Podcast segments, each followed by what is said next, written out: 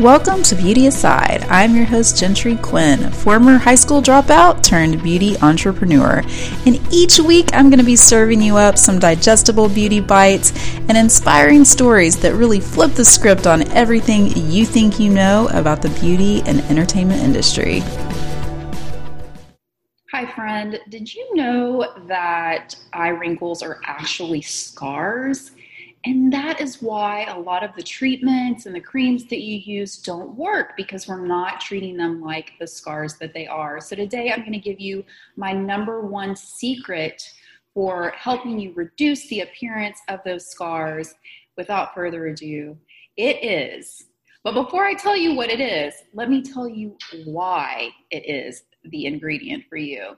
And that is because whenever you are trying to lessen the appearance of those scar, wrinkles, one thing you have to keep into consideration is your hydration levels. And that is why Botox tends to work so well and fillers tend to work so well. But if you are not really into getting fillers or Botox like myself and you prefer the natural route, then you will want to use my number one secret ingredient, which is hyaluronic acid.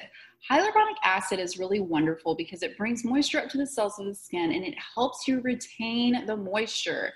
But here is the other thing. If you use a really clean version of hyaluronic acid, such as the one I have in my line, you can also use it around that thin, delicate tissue uh, underneath the eye area, which helps inadvertently with your under eye uh, circles, your eye bags, puffiness, and of course, wrinkles. So, while there are other ingredients that you most certainly can use, like tretinoin, which is aka retinol. Retinol is something you can get over the counter, while retin A is something that you get a prescription version of and vitamin C, which also tends to have a brightening effect on the skin.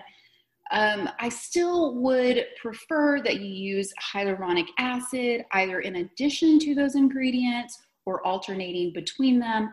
And this is why because if you're using products that dry out the skin or let's say that your skin is just sort of dry or and or dehydrated on its own, then you run the risk of irritating the eyes. And that's also the beauty of using a really clean hyaluronic acid that doesn't have a lot of extra ingredients or those other ingredients that are often hidden on over the counter products.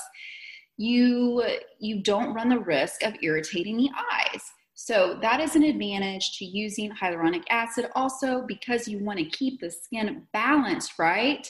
You don't want products to hit the skin, hit those nerve endings um, if your skin is not balanced, because that is going to only exacerbate uh, or worsen your existing condition. So that's why it's always important to keep your under eye area hydrated as well as the rest of your face. But today we're particularly talking about again that thin delicate soft tissue underneath the eye area. So that is my recommendation for you. As always if you have any questions or want to check out my daily dose of inspiring and helpful skincare tips join us on instagram.